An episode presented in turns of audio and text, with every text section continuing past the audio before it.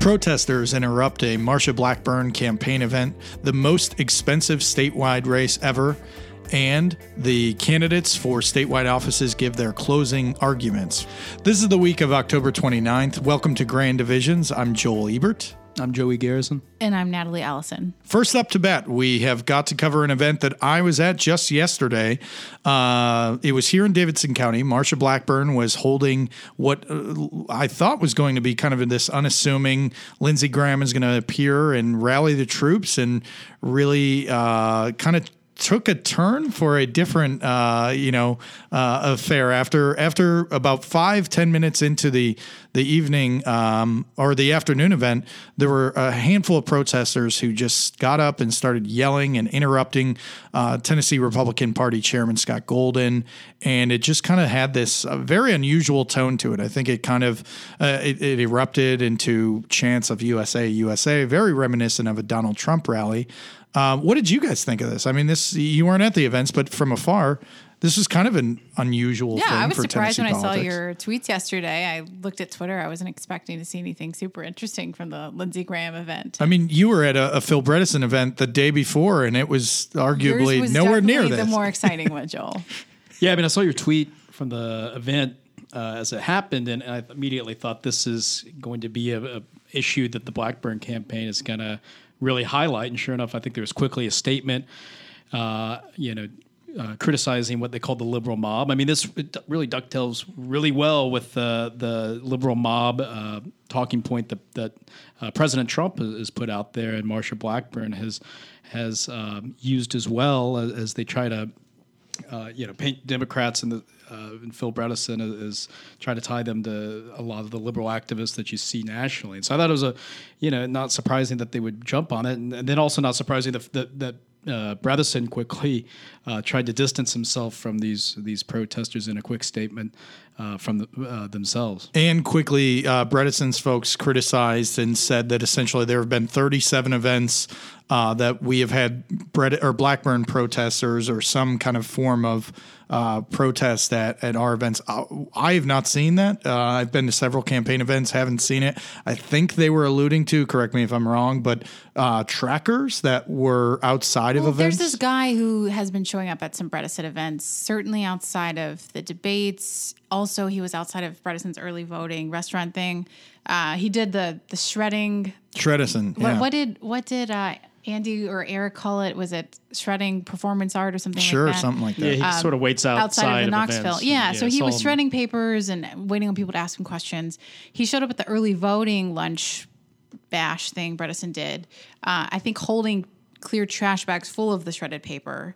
So th- this guy, I think it's the same guy they're referring to, has been showing up. But at the same time, I mean, that's very different than disrupting a private event. Certainly. That's a, a fundraiser gathering, whatever it was. Well, that again, yeah, the Blackburn brothers and people have, have pointed out uh, routinely, regularly since this the you know, story broke that hey, we have no affiliation with these people, but you know, small things, and especially when you're when you're seven eight days out from election. I mean, this can kind of really i- is a perfect visual for. Uh, for Blackburn to decry the liberal mob, and so I would be surprised if this doesn't even this doesn't make its way in a television commercial. I know they've uh, been highlighting it, uh, you know, big time on social media, and I, I think there might already be some some videos that they've shared. And so, I mean, what do you think? I think one of the more interesting elements of this was you have protesters screaming out things like Marsha Blackburn is a white supremacist.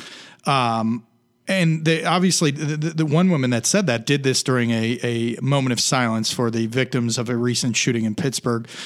Blackburn's really seized on that interruption. But I asked her after the event, you know, what's the difference between this type of protest or the protests that happened during the Brett Kavanaugh confirmation hearings and what you did in 2001 and, you know, fighting the income tax proposal? And she essentially said, "Oh, you know, we weren't violent. Uh, this was that that was a group of well organized people." Well, if you go back and look at our archives, that's not true at all. I mean, there were rocks thrown into the governor's window. Um, there were, uh, from what I understand, Duren Cheek, who was a, re- a reporter for the Tennessean, got punched in the stomach by one of the protesters. And uh, there was also, uh, I, I, don't know if it was National Guard or state troopers, but in full uniform, prepared for violence.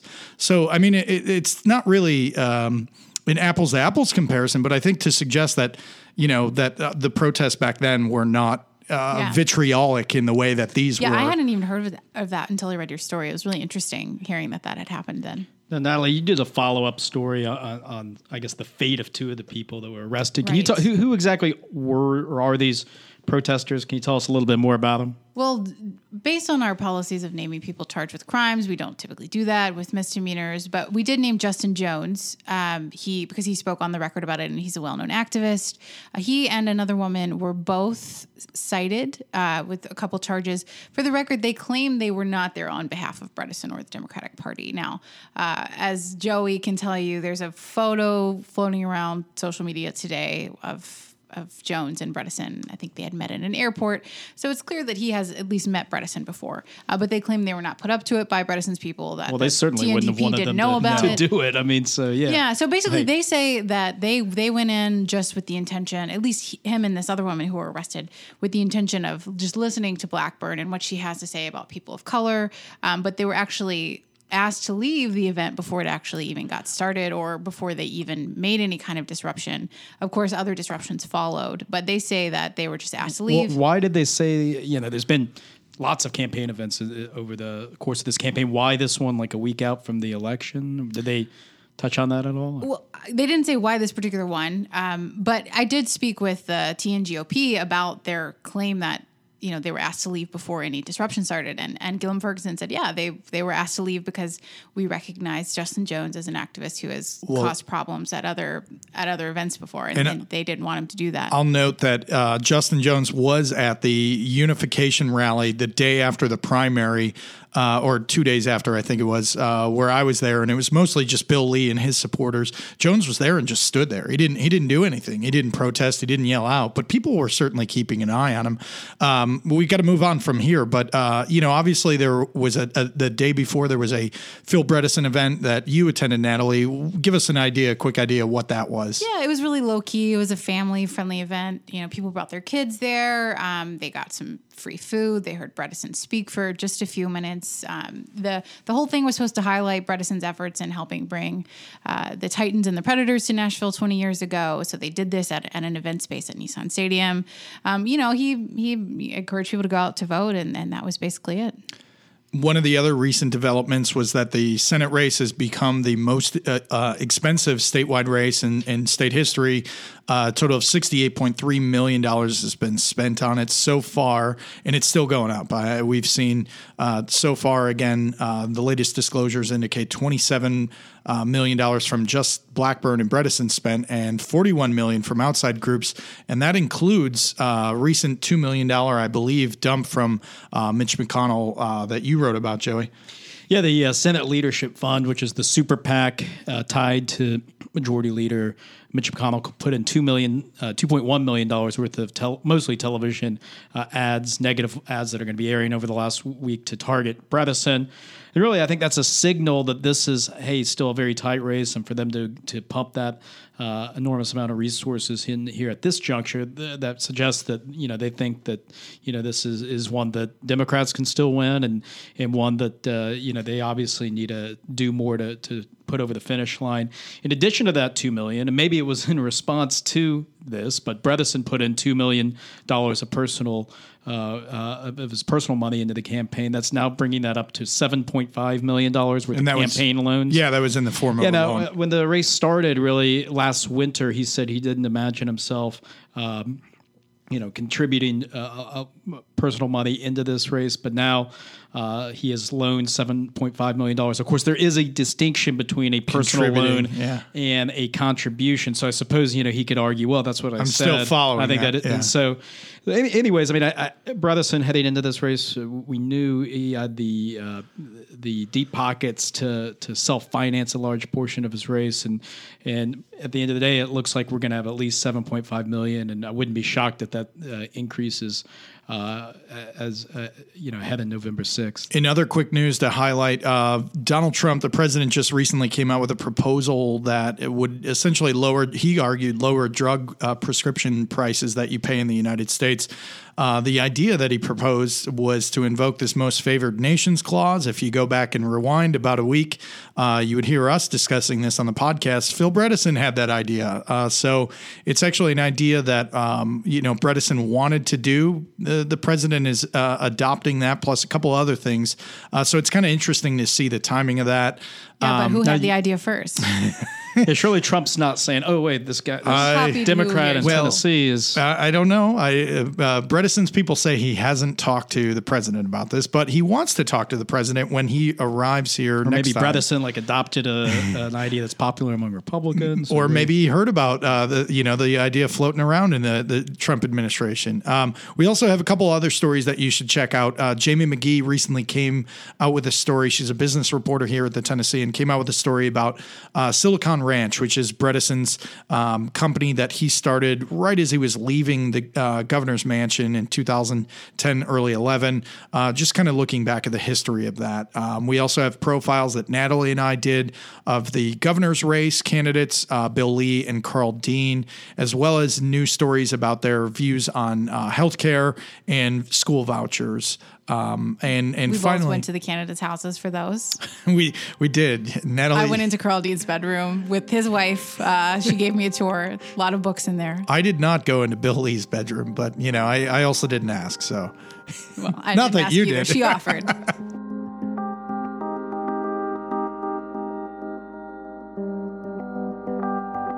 This week on the podcast, we have with us the chair people of both the Democratic and Republican state parties. We have Scott Golden. He's the chair of the Tennessee Republican Party. We have Mary Mancini. She's the chair of the Tennessee Democratic Party. So thanks so much for coming on. Thanks for having us. Yeah, thank you. and we're one week out from the uh, from no, the uh, November sixth election, coming down to crunch time here. And we'll start with the U.S. Senate race between Democrat Phil Bredesen and Republican Marsha Blackburn. Polls have generally shown. Uh, tightening race over the last couple of weeks. Mary, we'll start with you. Who has uh, the edge right now as we head in uh, to election day? The voters of Tennessee have the edge because They they're have the coming out. They're well, they're just coming out in such large numbers, you know. And uh, we've we've what we're, we're at like eighty five to ninety percent of turnout in twenty sixteen, which isn't isn't really an apples to apples comparison, right? It's a uh, it's a it's a presidential year compared to a. a um, a, uh, a midterm election. So when you look at the 2014 election, um, you know, we're voting at, at uh, like 250, 300% of that election. So, um, you know, these kinds of, uh, this, this kind of turnout usually means people want change. Um, and because Democrats are in the minority at every level of government here in, in the state, um, I think we can extrapolate from that, that, uh, that people want uh, a change and they're voting for Democrats. So, um, but again, the, you know, we have a history in this state of being, of not having the greatest voter turnout. So I consider the winners um, the people of the state and the people that are turning out to vote. Scott, what is your reaction to that question? Who has the edge right now? We know Trump's scheduled to come to Chattanooga most likely this weekend. is that a sign that Blackburn is needing a little boost right now? No, not at all. In fact, uh, um, I think it's a sign that Tennessee's well positioned in the country, and so when you're flying to out west or Florida, you uh, natural stop in uh, Tennessee, and President loves coming to Tennessee. Uh, we had. 92,000 ticket requests when he was in Johnson City a couple weeks ago. The lines were miles long. So, anytime the president can come and, and gives a boost. But Mary's absolutely right about the turnout. It is gigantic. Um, it, it is really good to see. Um, this is again, we're we're we're really starting to look more at 2016 numbers, uh, where Donald Trump got 1.5 million votes and Hillary Clinton got about 800,000 votes. So there was a 700,000 vote difference between them. And uh, so when you see that type of turnout, that's uh, you know that that's a good sign. Mary uh, sounded optimistic that those the, the high turnout is is is are Democrats who are coming out and people voting for Bredesen. I mean, do you have the same optimism that those are actually Republican voters in a state that has historically uh, of late been Republican? Well, I, w- I would say that there's uh, politics has gotten to a lot more science than it is an art these days. So uh, you have a tendency to uh, know exactly which types of voters are turning out. Certainly, when you look at the counties like Maury County, Williamson County, the collar counties around Nashville that um, are exceeding their almost exceeding their 2016 election. That's generally a good sign for Republicans. Scott, Congressman uh, Blackburn has spent much of the final week warning of the uh, caravan of migrants heading north in Central America. Yesterday's rally with Senator uh, South Carolina U.S. Uh, Senator Lindsey Graham, uh, he highlighted Kavanaugh and caravan as some of the two uh, issues that has, have galvanized Republican voters. Bredesen says the caravan is not a threat, and, and, the Blackburn campaign kind of pushed that video, a clip of him saying that uh, last week. Scott, is this group uh, uh of migrants an actual threat uh, to this country, and why is this issue turned in uh, to Blackburn's closing argument here in the last week? Well, I think it's a threat to our immigration system, right? I mean, this is either a nation of laws or it's not. So, do we? I don't know many other businesses. If seven thousand people showed up at the Tennessean and said, "Give me free papers," you guys wouldn't be here all that long. So that's, I mean, that's what the argument is. Is you know how are we treating our immigration system? President Trump has proposed a wall. Governor Bredesen's not for that. Uh, I think Ms. Blackburn certainly thinks that there needs to be reform in our immigration system, but just uh, the fact that 7,000 people are going to show up and demand the same rights as the taxpayers becomes a very big campaign issue and divides the parties and the candidates. Mary, do you think that fear of the migrant car- caravan is gaining traction in Tennessee, especially what Blackburn is putting out right now in her campaign? So I think it's it's it's gaining traction with voters that are um, moved by that kind of fear mongering. Frankly, so let's look at the reality of the migrants that are coming here. Um, they are not at the border of the United States uh, uh, demanding to be let in. There's a process in place for people that are seeking this kind of asylum from violence and from, uh, you know, uh, the, the, the, horrible things that go on in their home country. There's a process in place, and they will have to go through that uh, that process, and it does take a long time. So let's let's talk about um, that caravan of of uh, of people are seeking asylum in, in the way it really is, right? That's the first thing. Um, the, the, the second thing is uh, let's talk about voting and the people who are voting. Uh, it is a, it is a science. In Tennessee, though, we do not have registration by party. So the only way in which we can see model who's going to vote is by who pulls the uh, ballot during a, a uh, primary, right? So, um, uh, in some areas, for a long time, we haven't had Democrats running at, at a level where people that maybe want to vote for a Democrat or, or you know, want to vote for a more independent-minded person had any other option but to pull a Republican ballot. So it's really hard to model, uh, and there's several different models out there um, to really look at who's voting and say they're definitively voting for a Democrat or for a Republican. So that's the first thing. Um, the secondly, when we look at uh, uh, the the the issues that are most important to the people of Tennessee, what we're seeing now, as opposed to 10 years uh, ago is that we're seeing that education and healthcare and jobs in the economy are the most important things. And that's what the majority of people are voting on. So you're saying people don't care about this immigration issue? no, think- I, I think that there are people that care about the immigration issue, and we should care about the immigration issue. And Democrats actually want to work with Republicans to fix whatever problems there are with immigration. We just don't like to demonize an entire group of people because they have brown skin, right? Like that's what we don't do. So we are actually looking to say, uh, you know, what is what's the reality of the situation? Does immigration need to be fixed? Yes, there needs to be fixes with the immigration system, but just like there needs to be fixes with Obamacare, and all the Republicans did for seven years was try to repeal it instead of working with us to fix it. That's what we're what we're looking at right now. So when I say people are voting for health healthcare and education and they're voting for change is because they want to vote for people that actually have said we want to extend a hand and work with the other side to to actually fix the problems that exist and you can apply that to any issue that you bring up Scott Mary called it fear mongering. Uh, this issue about the caravan that's being kind raised. of raised your would eyebrows you, a little. Would yeah. you disagree with that characterization? Or? Yeah, I mean, look, it's it's happening on our television screens. So you know, and I was thinking about the amount of fentanyl that's been taken off of I forty. Um, you know, everybody I questioned the other day, they said, well, this is not a border state. And I said, well, you know, we, we are the major corridor east to west along I 40. What, you know, the, the types of drugs and gangs that we've seen um, that have come out of you know from the border straight up through Tennessee. We are on the front lines, and we see it every day. And I certainly know our law enforcement sees it. And and nobody's arguing with you that that doesn't exist and that we don't need to fix it. The argument is why are you taking an entire group of people who are uh, you know, ex- escaping a country where they do not feel safe to look for a better life so they can feed their children so that their kids, you know, won't be forced to join a gang. I mean, that's what these folks are looking for, right? So why are you taking an entire group of people and saying like these are the people that are uh, bringing drugs and crime to our to to the state of Tennessee and to you know Interstate 40? Let's actually focus on what the problem is, right? They are not the problem. You guys are making them the problem. TV hmm. coverage is making them the problem. And the language you use and that Marsha Blackburn and Lindsey Graham uses and the President of the United States uses is the fear-mongering language that causes this this overreaction to what is actually happening and by the way does not help actually fixing whatever problems exist. Scott, shifting topics here. The uh, the Blackburn campaign and the uh, and your uh, the Tennessee Republican Party, led by yourself, have quickly seized on uh, the outburst from protesters yesterday uh, at the Blackburn rally, uh, who who interrupted the beginning of that. You've called them uh, quote the liberal mob, adopting uh, a phrase that has been put out there by President Dr- uh, Trump here in the final weeks of the uh, midterm elections.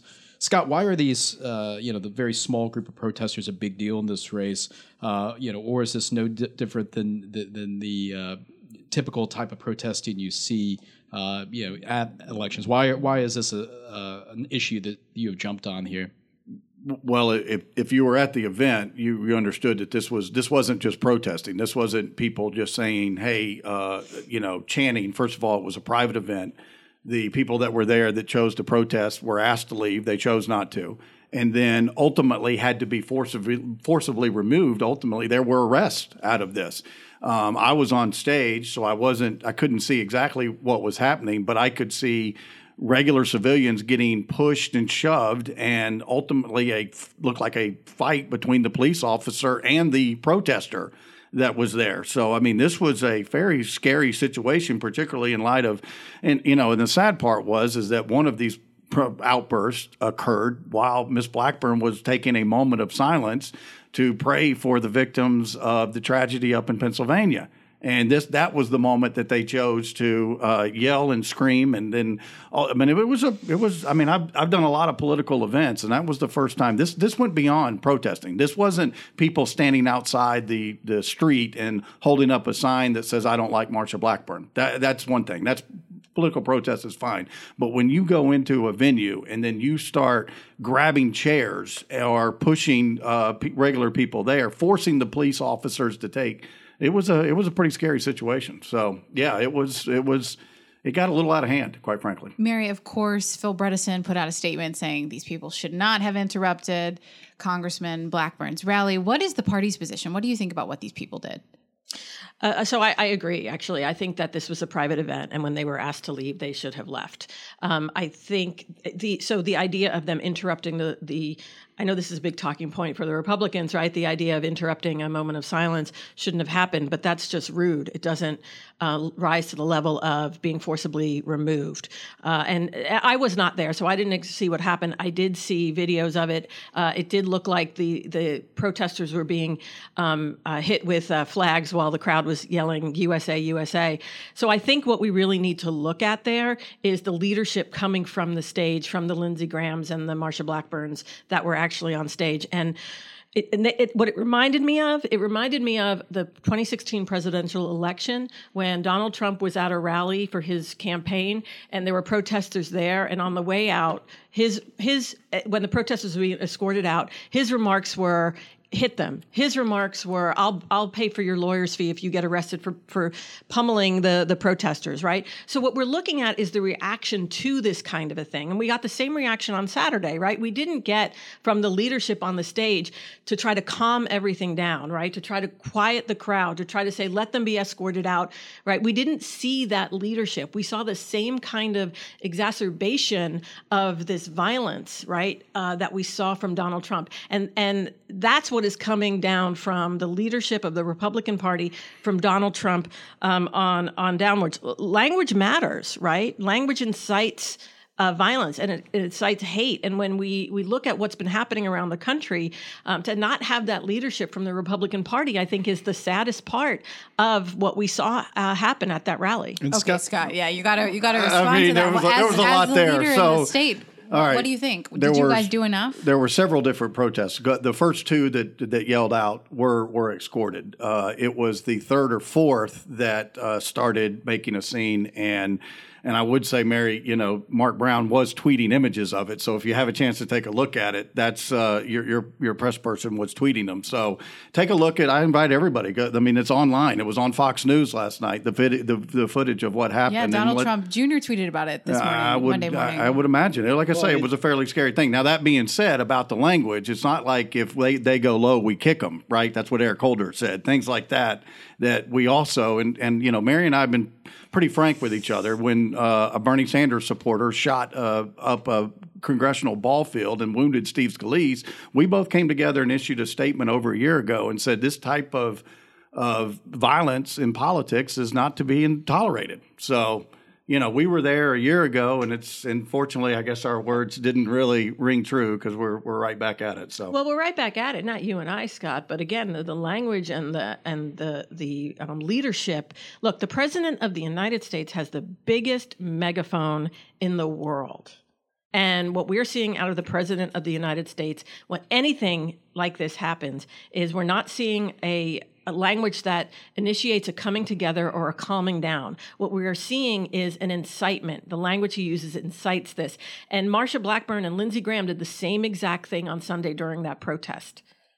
Scott, I mean, it does seem, you know, Bredesen in his quick statement uh, following the the outbursts said that you know there's been 37 instances where uh, Republicans or, or supporters, opponents of him, have interrupted events, or and I you know I don't know if we have a video of, all, of each of those events, but you know, in the context of, of Trump already trying to rally uh, supporters with the the jobs, not mobs kind of argument. I mean, was this a real gift uh, for Blackburn here in the final week? I mean, I or is this mean- going to be you know really not have much impact? Come, I mean, I think it's unfortunate. I mean, I don't think anybody's looking at that as a gift. I don't think that this is where we want to be with our politics. Um, I mean, this was a Sunday rally at Ray Stevens' place off of Highway 70 in West Nashville. Not exactly ground zero uh, for pol- political debate, but here we are, right? I mean, you had 250 people there coming together, looking to have a good time on a beautiful Sunday afternoon, and, and the next thing you know, you're you know you're being trying you're being jostled about by somebody that the police are trying to escort out of a place. So, I mean, it's it's unfortunate. Before we wrap up, let's switch gears to the governor's race. Um, if, if everyone is okay with that. uh, Karl Dean has he's run an uphill battle this whole time. Uh, polling hasn't been great for him. Mary, what do you think? Can, is this something he can pull off? I think Karl Dean would be the best governor that we could have right now uh, for the state of Tennessee. And here's the reason why. Um, and I think, and again, this goes back to what I said before about the majority of people saying that the most important issues in this state are healthcare and education, right? Number one and number two. That's what the polling is saying. That's what people are voting on. When you look at the type of candidate that Karl Dean is versus Bill Lee, what you're seeing is, you know, Karl, Karl Dean is against vouchers, right? He believes in strong public school education and fully funding public schools in every zip code, not leaving any county behind.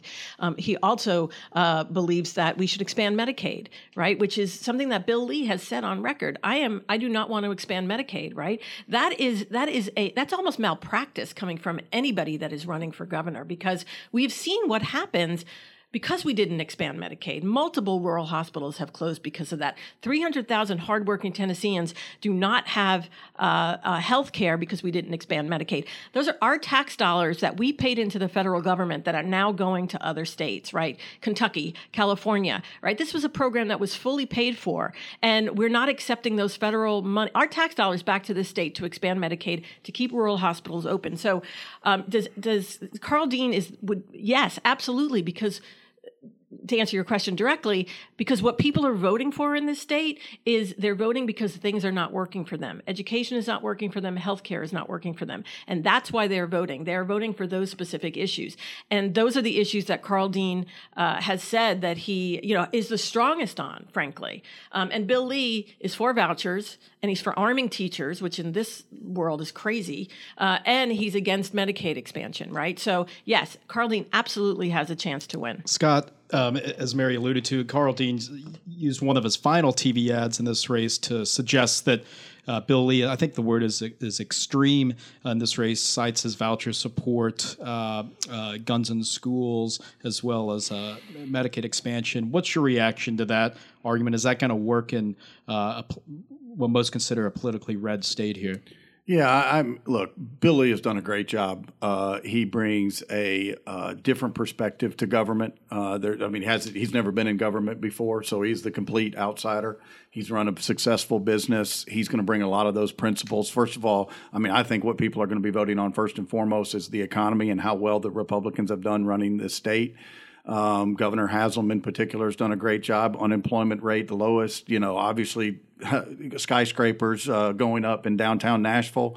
Uh, all across the state, Tennessee, Memphis, Knoxville. So the economy's been great. Education has seen improvements. Um, I, I think Bill Lee has lived a life exactly how most Tennesseans have lived their lives. I think he shares their values, and I think he's going to be a great governor for this state. And, right. I, and I just got to say, you guys have got to get out of Nashville because the economy is not working for rural Tennesseans, period, full stop. Well, I live in Jackson, so I live in one of those rural areas, well, and, and I would well, say that I am. Uh, I, I, I w- I've been in Huntingdon and Martin and all over. Uh, uh, Homeownership is down wages are not keeping up with inflation. Rural hospitals are closing. The the economy is not working for rural Tennessee. Well, yeah, there's been some good stuff done on the rural hospital. I would encourage everybody to take a look at Google some of those issues, and because uh, of course two of those were in West Tennessee, where they closed two or repurposed two, and then opened up a brand new one. Um, I agree with you. Look, healthcare is broken. It's been broken before Obamacare. Obamacare made uh, insurance prices go. You know, Tennessee was one of the highest rising states in the nation. So, I mean, that's going to take a fix at a national level. I hope with President Trump's associated healthcare plans, we'll start getting better groups, and the price of insurance will come down. Therefore, making hospitals more. Uh, reliable going forward. All right, let's wrap up here, and we'll uh, of course wrap up with with predictions in the next week. Who's going to win? let's get you guys but I don't on the want record I don't now. want just who's going to win. I want by how much. All right, for the U.S. Senate governor, and give me one uh, race in the state legislature where each of you think uh, you can pick up a seat here. Oh, um, so uh, I think uh, Bredesen, um, 54, uh, uh, Marsha Blackburn, 46, Karl Dean, 52, Bill Lee, 48, or maybe 51, 49. It's going to be really close.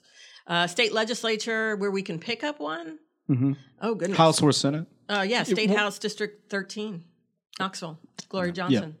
Yeah. Definitely. Um, I would say Blackburn, 5347, uh, Bill Lee, 59, 40, whatever the other math works out to. 41. 40, 41, is that the?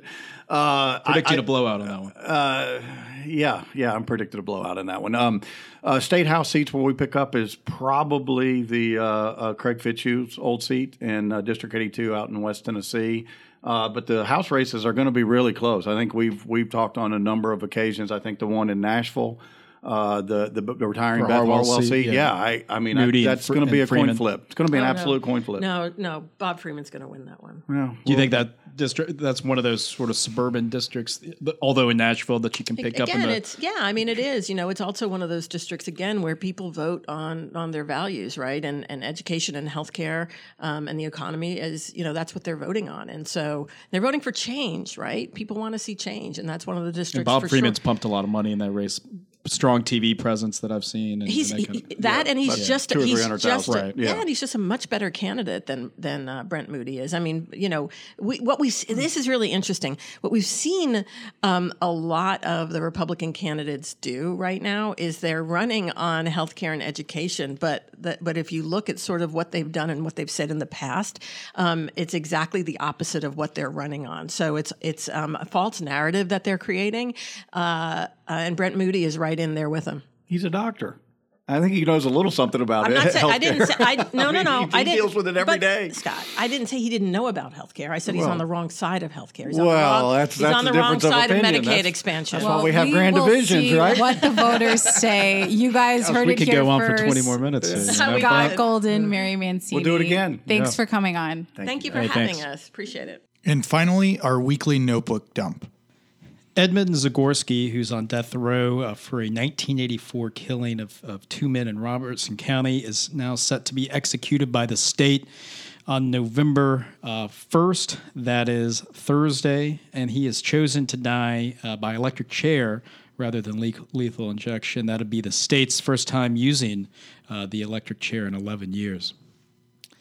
Department of Safety and Homeland Security Commissioner David Purkey donated $1,000 to Bill Lee's campaign uh, as his department was conducting an investigation into a trooper who had leaked confidential information about Karl Dean to Bill Lee staff.